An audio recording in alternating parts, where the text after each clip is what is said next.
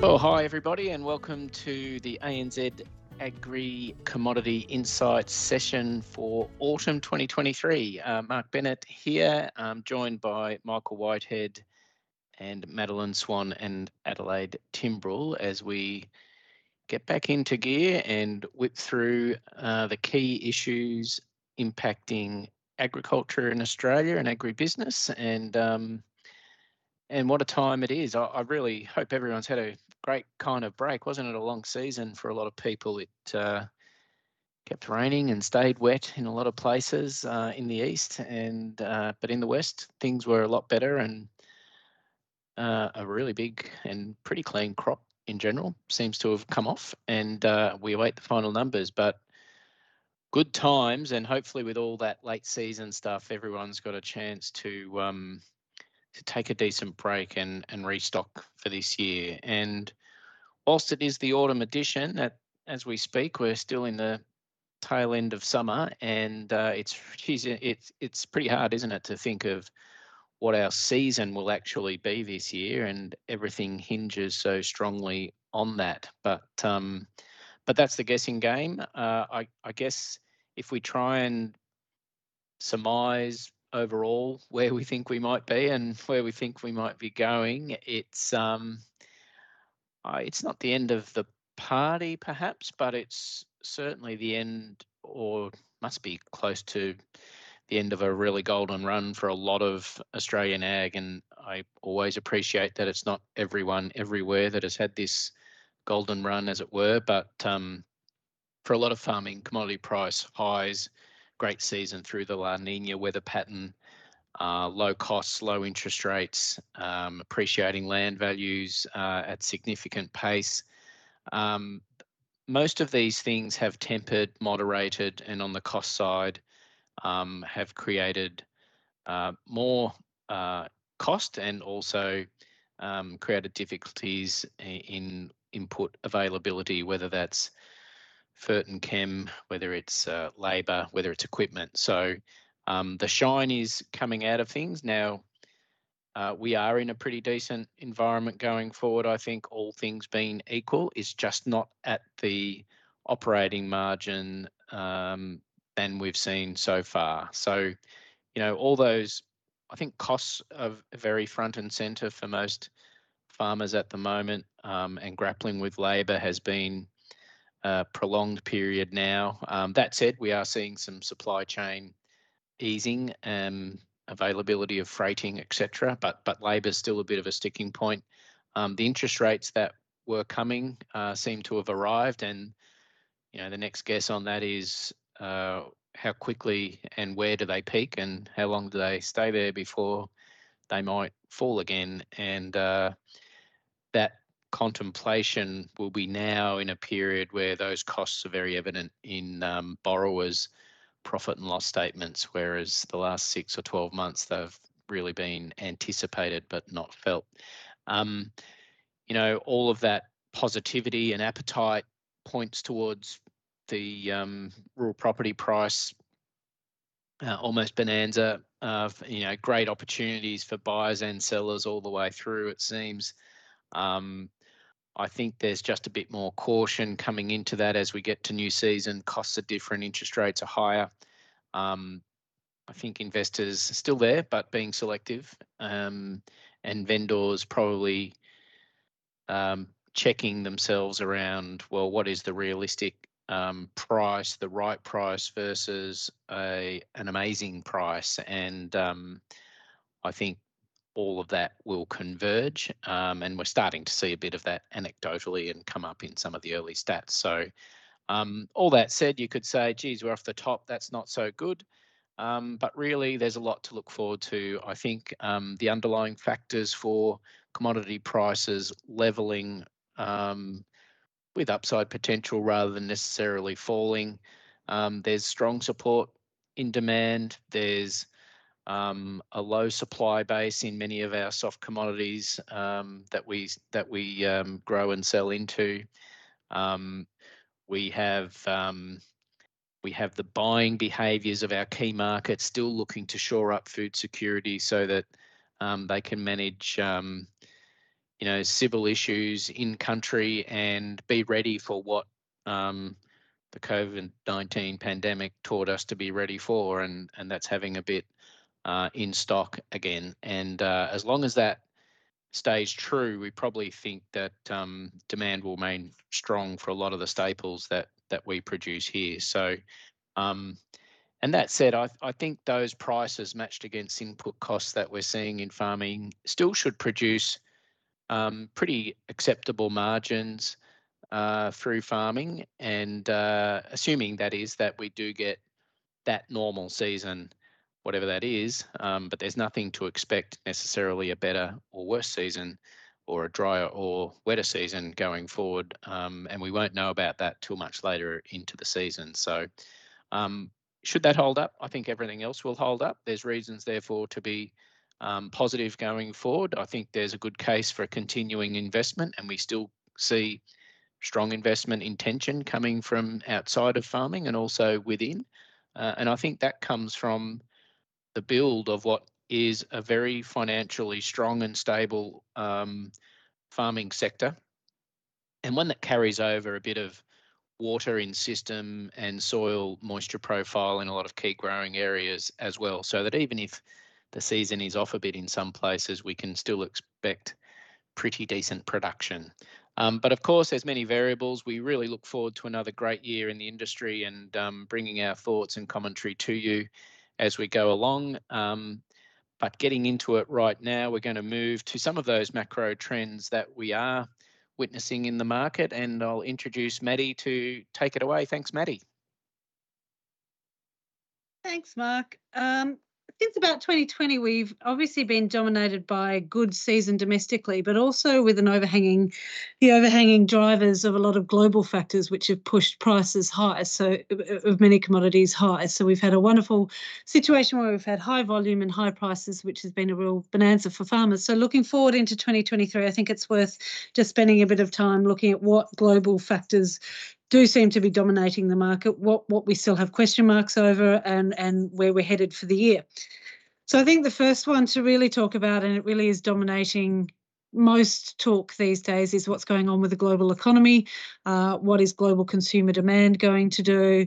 Where are we headed when it comes to food prices and the like? Um, and and how sharply is the global economy going to uh, global economic growth going to contract um, given the high inflation atmosphere that we're currently in.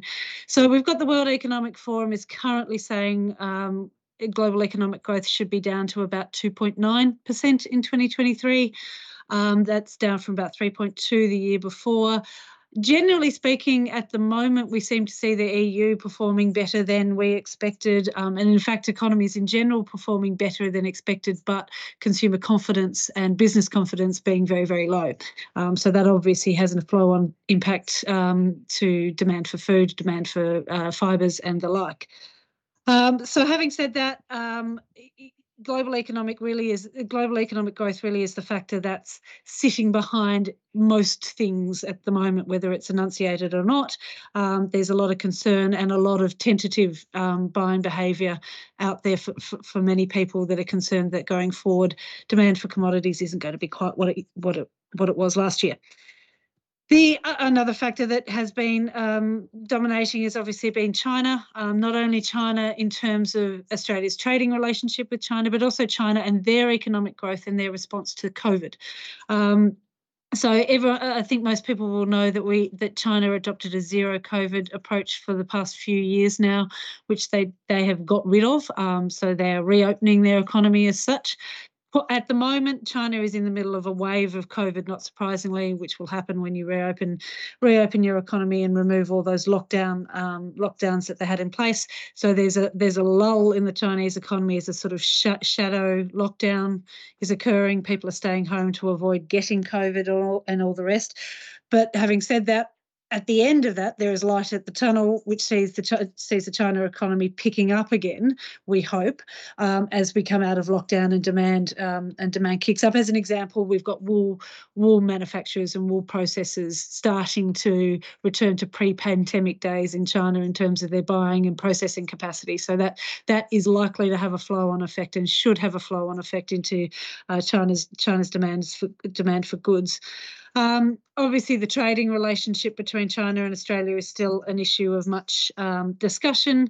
Um, whilst there have been some really good signs and some some um, return to normal in terms of relationships between the two governments. There's nothing set in stone yet, um, and we're not sure quite where we'll head. But certainly, um, if that relationship improves and and China removes their ban on those Australian goods that it has banned, then that certainly should prove to be a boon for some producers going forward. Uh, commodity prices have also been a factor that have, have weighed on um, on uh, many producers um, going forward. So oil prices have been an issue, obviously, for quite some time now. Um, they took a dip in the late last late last year, and they're expected to remain in and around where they currently are, are which is historically high, but not at the highest levels it was at last year. Global soft commodities are ex also expected to come off slightly, so that's grains and other uh, globally traded um, agricultural commodities. They're expected to come off off those highs that we saw last year, and you've seen um, the global food global, global food price index by the UN Food, Food and Agriculture Organization come down uh, substantially since around March last year, and that's mainly driven by grains and by vegetable oils. So that's all on the way down, and they're still expected to stay high in general, but not at those uh, sort of histor- historic and somewhat concerning levels that they were in, la- in last year.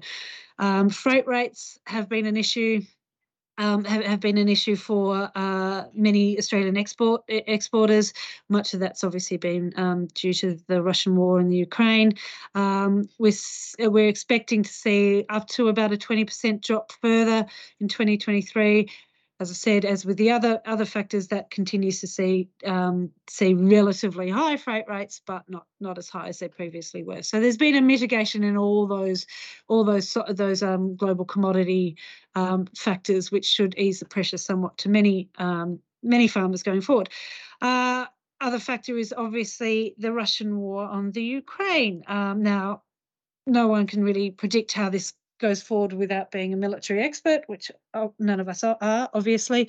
Um, having said that, some of the agreements, um, the trade agreements which have um, allowed Ukraine and Russian grain to come out of Ukrainian ports, is um, a temporary agreement and it's up for renewal on a regular basis. So there is always the possibility that that agreement might lapse and we might lose some of that, that grain coming out of the Ukraine and, and Ukrainian ports. So watch for that to see if if that continues uh, to be well brokered um, by the UN and we continue to allow trade out of the Ukrainian ports or if not. And if not, that will also probably affect um, fertilizer, vegetable prices and the like as, as has happened over the past few years. Now, the last key factor, and I think probably uh, Mark referred to it in his op- opening, but it's something that's weighing on most people's mind, is just what wonderful seasons we've had for the past three years. As we've had um, three basically successive uh, La Nina seasons, and whether it's time um, that that whether that will shift into an El Nino phase or not. Now we've got no idea currently. The Bureau of Met has no idea. We're in a we're in a mid phase um, uh, uh, um, so the, the, bureau hasn't doesn't have any forecast one way or the other, but I think we're all also been watching those huge snowfalls that have happened across um, America. The the um, the idea that the American the American drought may break soon, or being some sort of sign of a change a change in that global climate, and what will that change in global climate um, have on Australian producers and the Australian and Australian rain? So, looking forward, it seems to be the factors of uh, climate, China, COVID, and conflict when it comes to the Russian and Ukraine, which have been dominating those global drivers, and we'll keep watching them into the future. Thank you, Maddy. Well, that's a lot of um, territory covered there, and many questions without answers, maybe, but um, definitely what's going on in people's minds, and we'll get into the deeper detail of um, Australian economics and particularly interest rates and inflation with uh, Adelaide in her presentation. Until then, um, we're going to talk wheat and grain though with Michael Whitehead. Welcome back to the microphone, Michael. Thank you very much, Mark. And a really interesting time for Australia's wheat and grain and oilseed sector at the moment. Uh, times really are different now in early 2023, or things are looking different from where they were only a few months ago. In late 2022, when the rains were hitting particularly the East Coast, there really were a lot of pessimistic views and, and perhaps justifiably on where the crop would be come harvest time. But here, as we sit, uh, and arguably just about every crop Australia is finally off, maybe uh, a few farms to go. It is looking like when the numbers finally come in, we will be at or positive, possi- possibly above record crop levels. Uh, the numbers are looking particularly strong for wheat, for canola, and for lentils as well. Um, but the overall winter crop is looking very much like it will be the same or possibly above last year's one. Now, this isn't the same right across Australia. And those of you listening, particularly in New South Wales or parts of Queensland or, parts of Victorian cropping country, uh, will know that different regions got hit harder than others. New South Wales is the one that stands out, unfortunately, that the New South Wales crop appears to be likely to be down around 30% overall um, both in terms of harvested area and in terms of production. Uh, things are, are, really probably going to be up in most other parts. South Australia was the standout one, likely to see a 30% increase overall uh, in its production levels from last year. And for South Australia and Western Australia, that is a sign that uh, the growing conditions really were almost optimal yet again uh, for those two states. Going forward, um, it really is going to be interesting to see what farmers do going into the planting season based on a few things. And Maddy talked about the factors that are driving prices. Uh, where the prices are now, they're certainly down. Uh, wheat prices, canola prices, and barley prices down from those peaks that we'd seen that have been caused particularly by the Ukraine crisis and particularly by the uncertainty of importers around the world trying to procure grain. They're down around 40% off those, but they are still very high prices relative to the past. Um, and so they really do uh, provide a lot of growers with, with a choice of crops where prices are likely to remain strong for some time. Costs, yes, will be an issue. They've been an issue for a while, and inflation and a range of other factors, interest rates as well, mean that they will have to be factored in uh, by growers going forward. So, where do we see things likely to go going forward? The attention looks like it will continue to be on putting a major crop in because whilst the La Nina is gone, there's still not a great sign that uh, growers are likely to see a big dry. So likely to see that big focus again on a major wheat crop, a major barley crop, and a major canola crop. That may be at the expense of the pulse crops as we saw last year partly hit by the rain, but also partly because a lot of growers decided to do everything they could to get a major one of the uh, a major crop out of the, the biggest grains and the biggest oil seeds. Uh, looking forward globally as well, it appears as though a lot of the signs are reasonably good. Yes, while we are likely to see slightly better crops out of the northern hemisphere than we had in the past, the thing that which is likely to grow up will be demand. And already the market is saying that once the economic difficulties finish, uh, consumers will continue to look to import more. Countries are continuing to look to build up their grains and oilseed stockpiles. Uh, and, and, we're also seeing a, a, range of inflationary pressures at the moment that uh, once they've gone will push things up in the major markets as well. So costs an issue. Uh, great crop looks like it's going to come off at the moment, and fingers crossed that this will continue for the crop coming forward.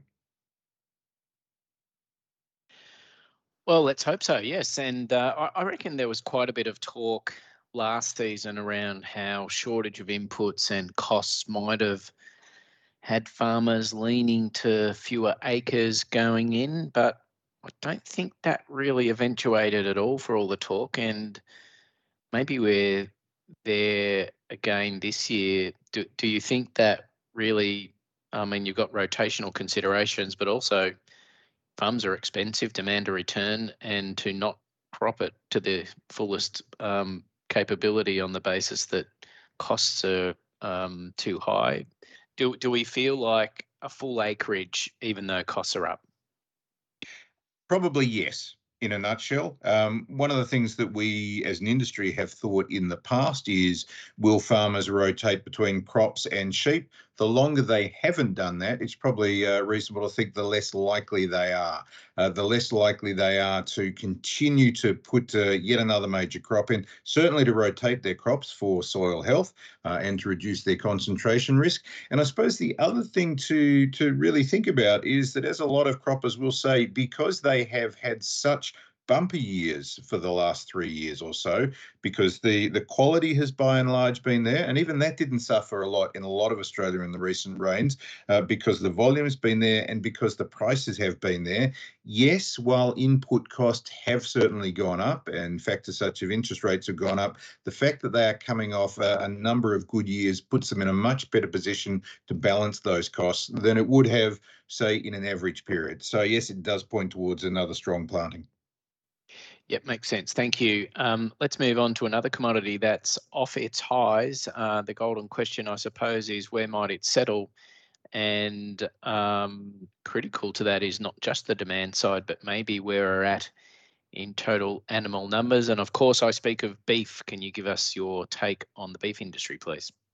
Absolutely. You you are completely right. The beef industry has seen five years of price volatility. Um, you go back to 2018, 2019, and time really seems to have, have rushed through this period.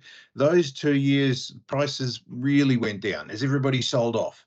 And then when the rains finally came into 2020 and 2021, you saw prices more than double over that period of time. If we take the price indicator as being the Eastern Young Cattle indicator, it rapidly climbed as everybody restocked and restocked to take advantage of this grass and to build their herds up again. And then finally last year, we got to this period where prices looked like they'd got to a new normal. The restocking had eased, uh, and then they started to decline back to around with the uh, the Eastern Young Cattle indicator around 850 cents what have we seen so far in the first couple of months of this year? We have seen that indicator decline even further, and it's gone back to around 750, which is its lowest level since about mid 2020.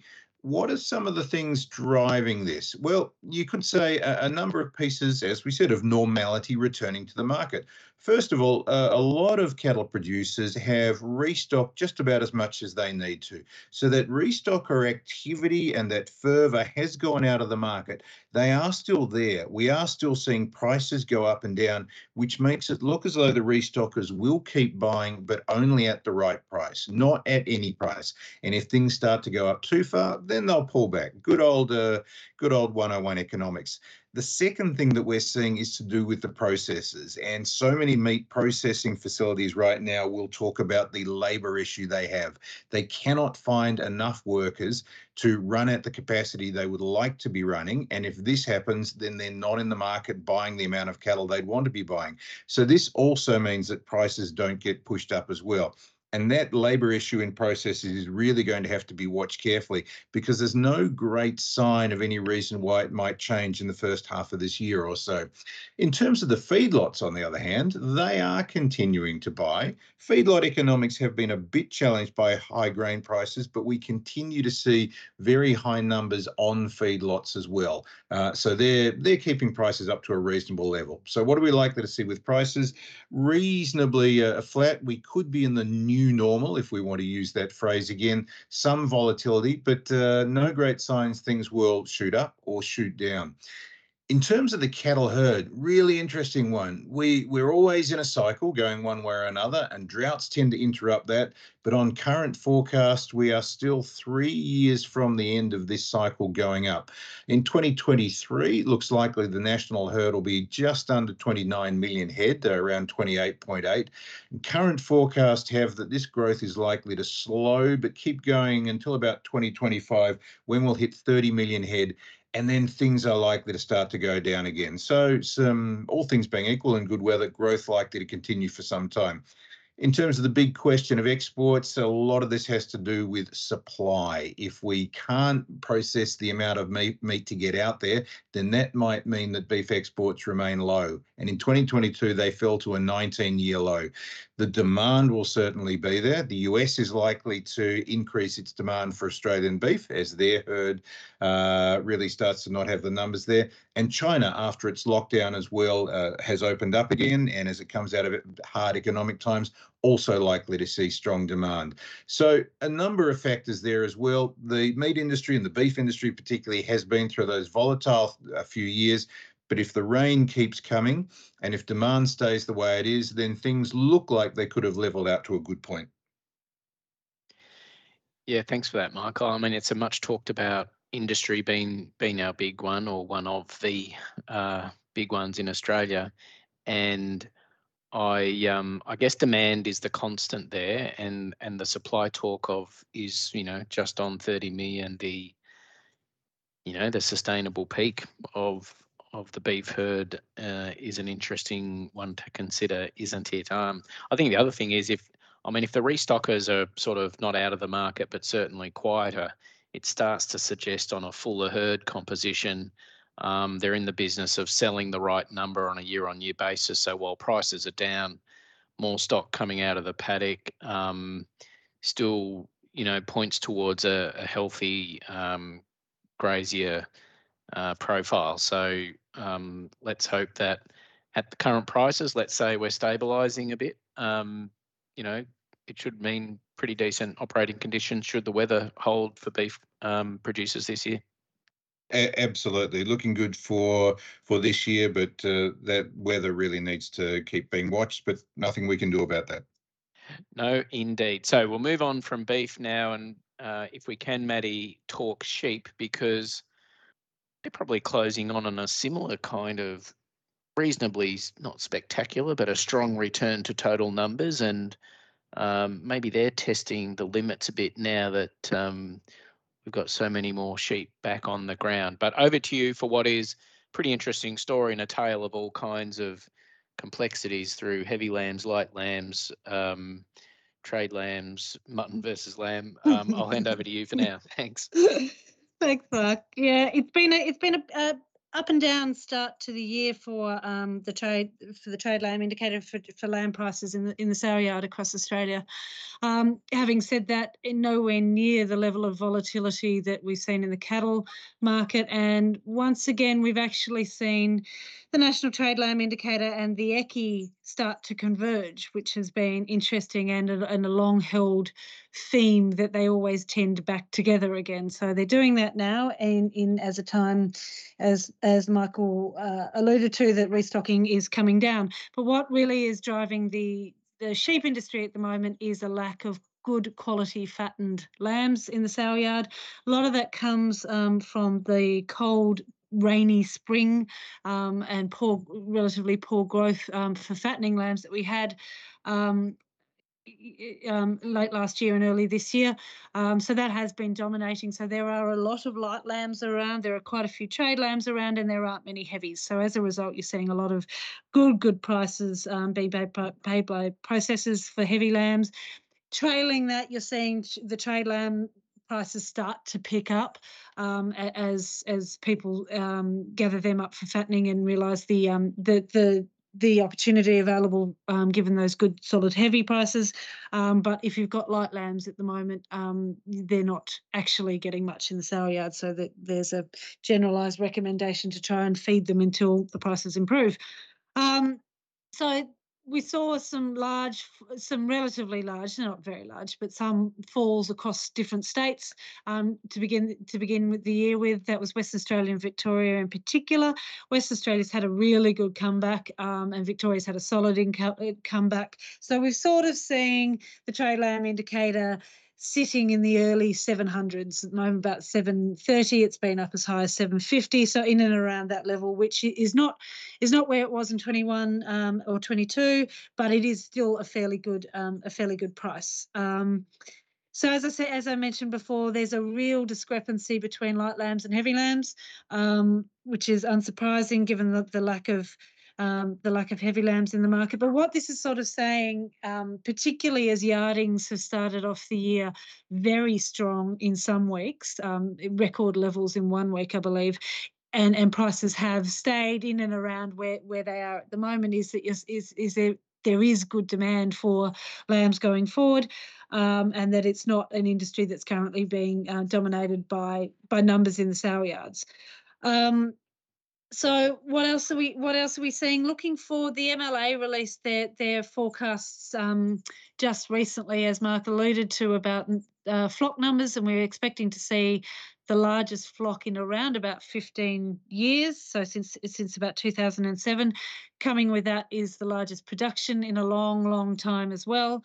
Um, so we're having a real a real um, boon in the sheep industry and there's been sort of while the focus has been on the cattle industry restocking there's been a large amount of, of work in restock, uh, restocking and rebuilding that national flock. So we've we've got really good figures there.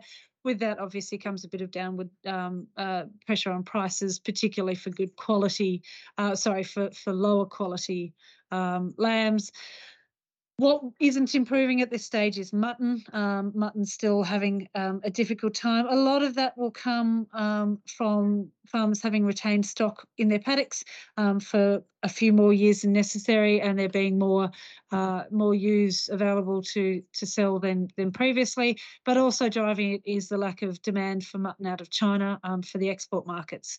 On the flip side, the export markets look very, very good for Australia's lamb supply. So that is sitting behind the, the, the decent prices at the moment. So in, gen, in general, while we're not seeing the high highs we've been at before, um, it's all looking fairly solid and stable. All the indicators are there is a lot of good solid demand behind it. The same issues that exist in in the cattle industry around processing and labour obviously still exist in, in, in the sheep industry, but in general, what you can say is if, if you've got heavies, then I think you'll have a processor knocking on your door very shortly. If you've got some light lambs, you might have some feeding to do.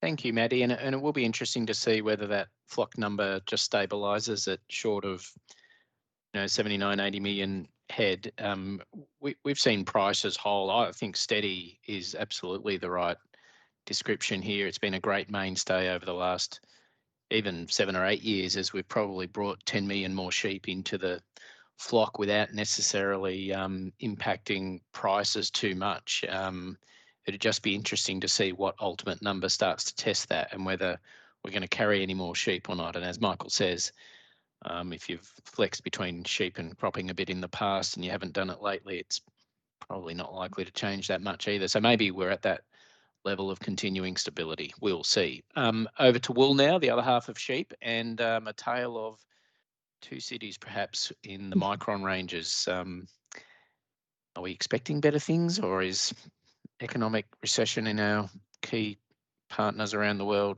going to still dampen the prospects of wool prices?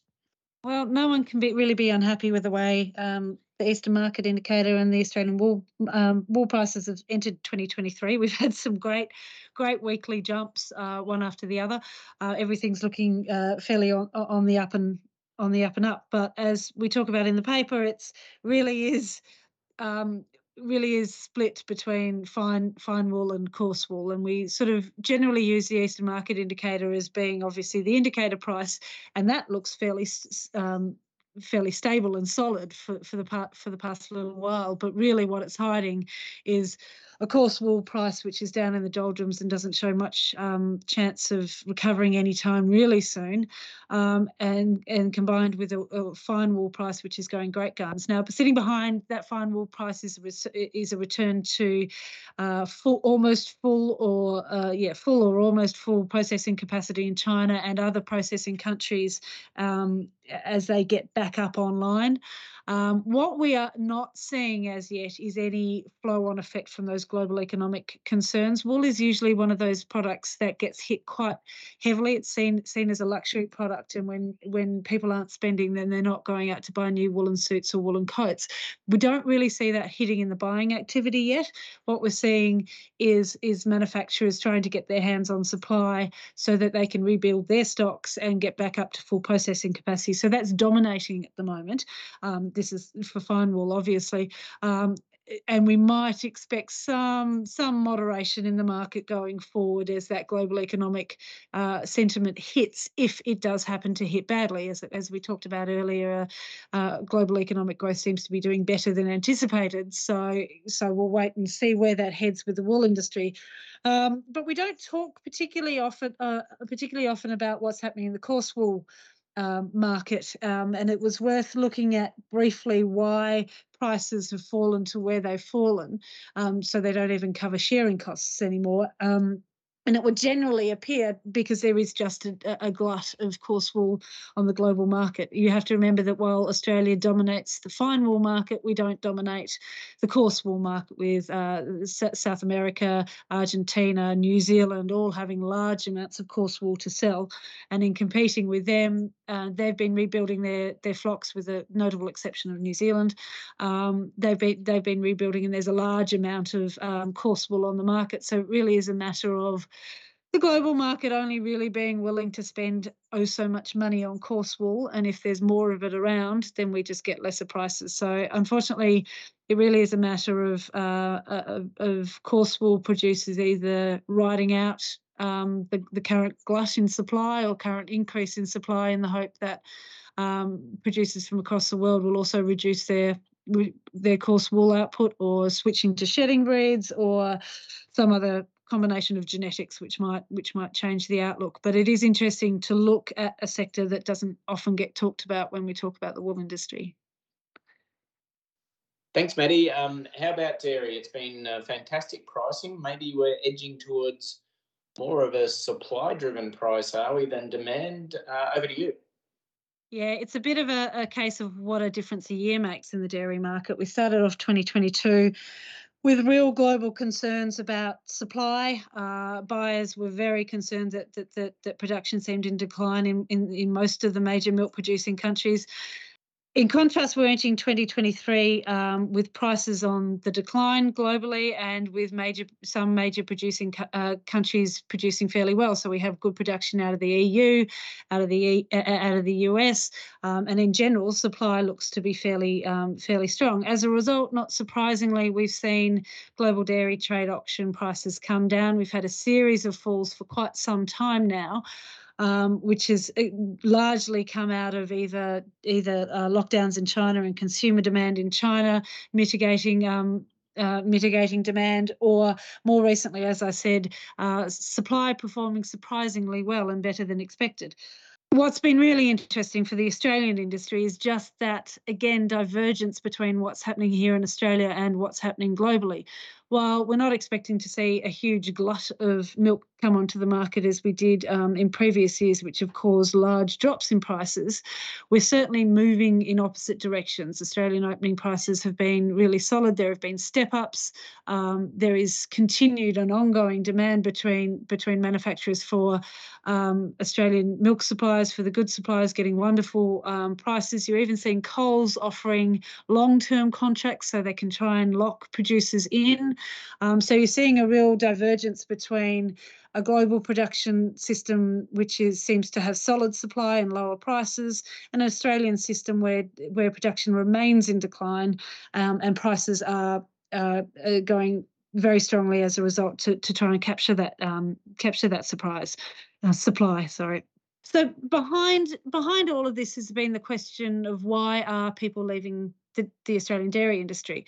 Um, there have been exits left, right, and centre. As we said, production continues to decline and doesn't look like it's easing up, even though we, we have the strong prices that we do.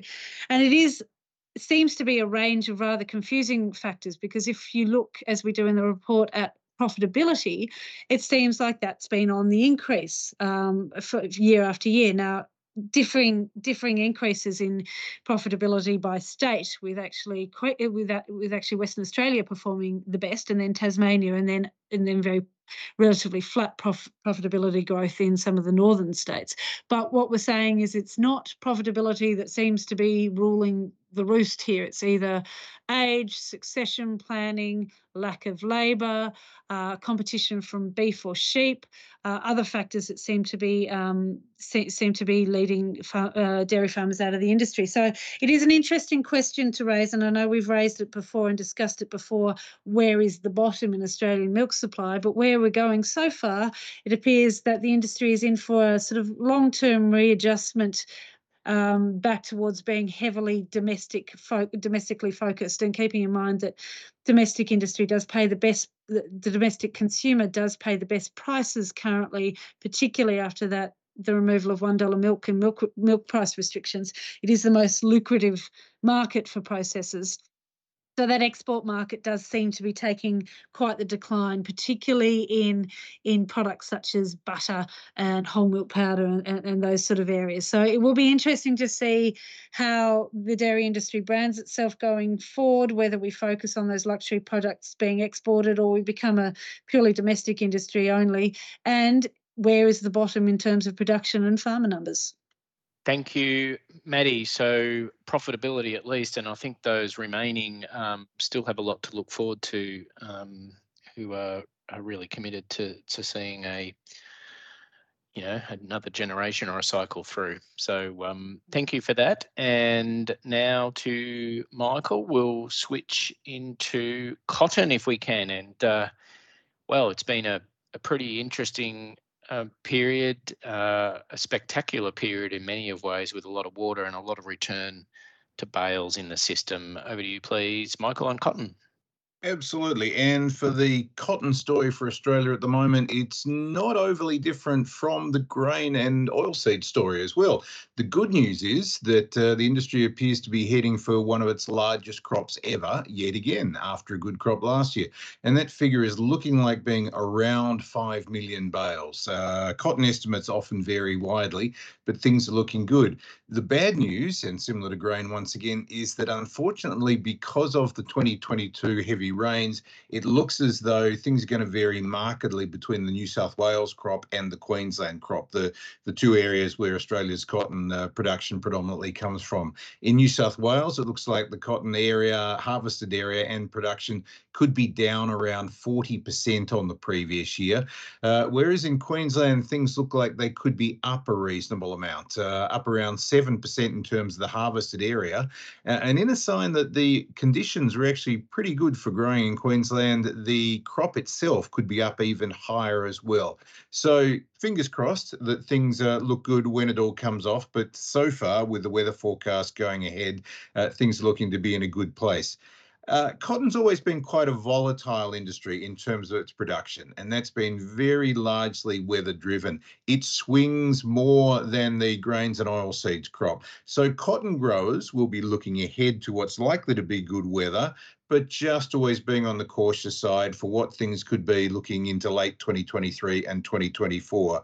But if we were to get our crystal ball out at the moment, we'd be thinking that it's likely that another good cotton crop will go in, another big cotton crop will go in, uh, and we will hopefully be looking at another strong harvest into 2024 as well obviously before that is the uh, the winter planting uh, strategies for a lot of growers and what they choose to put in in that period of time in terms of prices and in terms of globally it's uh, likely that we could see cotton prices going up in the world over the coming months.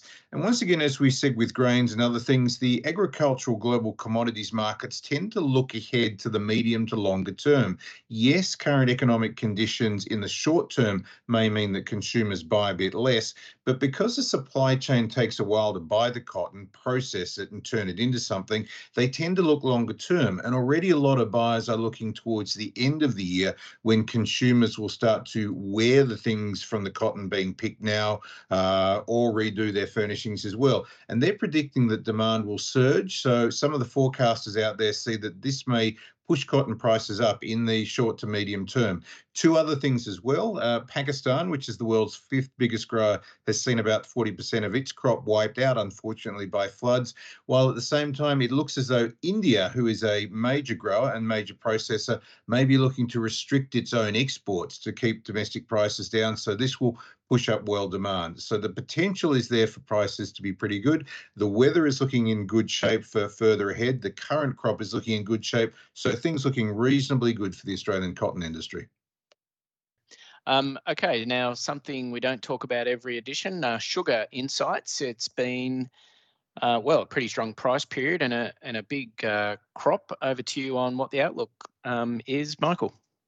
Look, once again, and uh, we come to the the last commodity in this one, and don't want to say that things are same same with some of the other commodities, but absolutely, Australian sugar has some very good similarities with what's been happening in grains and what's been happening in cotton as well. The domestic crop is looking good. Looks like the current Australian sugarcane crop will be its highest in four years, and the potential for it to trend up even further the following year. And on the price side, which at a time of high production can sometimes go down because of too much, well, there are interruptions in the rest of the world to production in Brazil, in India, and in the EU. And so that has been keeping prices high. They actually hit globally a six year high in January of this year. They went through a, US mark of 21 cents a pound, which is about double where they were a couple of years ago. Um, so there really are those supply concerns globally, and that's why prices are good for Australian sugar growers. Um, and a number of them have been very optimistic about where the season's been uh, going forward at the moment. It, it, could have an issue outside of uh, the sugar production industry down the supply chain on food inflation, because sugar really is a key ingredient in so much of the world's processed foods. Um, there are those discussions over sugar consumption, but it is a base ingredient, and that consumption is continuing to grow. Going forward, what do we see some of the drivers likely to be? Uh, one of the big drivers is always biofuels. And if we look at what's happening in India, it appears likely that they might push some of their sugar into ethanol, which will mean less sugar on world markets. At the same time, while Brazil is forecast to produce a bigger crop going forward, if oil prices go up, then Brazil will also put some of its eating sugar into ethanol as well, and that will also reduce the supply on world markets. And finally, we've talked about that post economic downturn demand when things get better later this year, and the fact that a lot of people, particularly in developing countries, will want to eat more sugar. Countries will scramble to build up their sugar stockpiles, uh, whether it's China, whether it's Indonesia, or these other major importers, and that will keep prices and demand strong. So, on the whole, things looking good for Australia's sugar growers. Great to hear. Thank you, Michael, and thank you to Maddy as well for a great rundown of of commodities in Australian ag and what we might have to look forward to in the next quarter.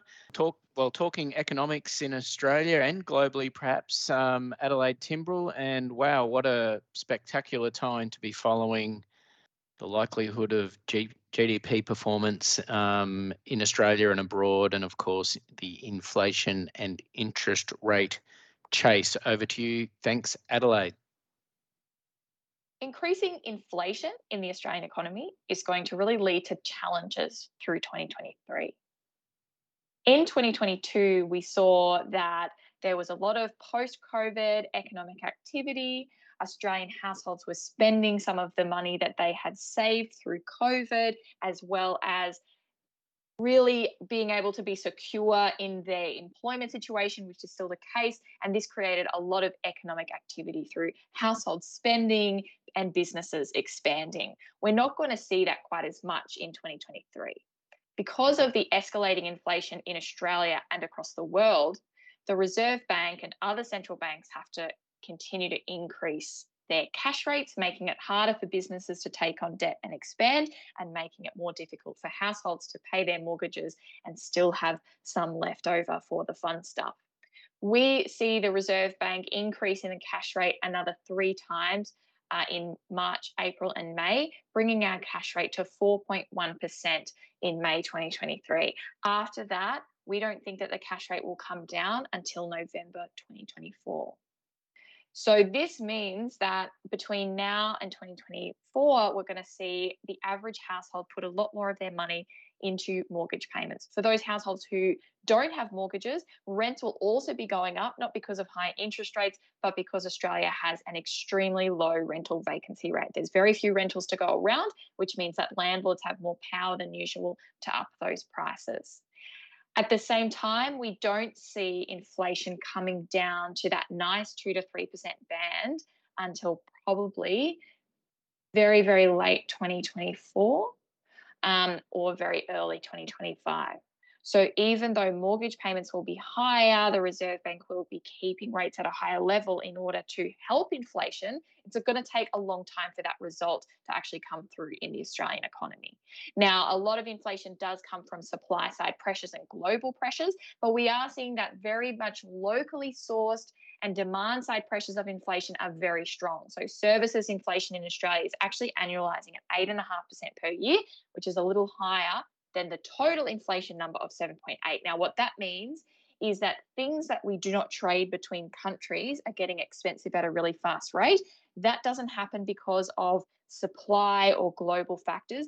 That happens because there's so many Australian residents trying to spend so much money at the same time that companies do not have to compete as hard for our business because they know even if they hike up their prices, there's still going to be enough business to go around because we uh, have been growing our spending so much.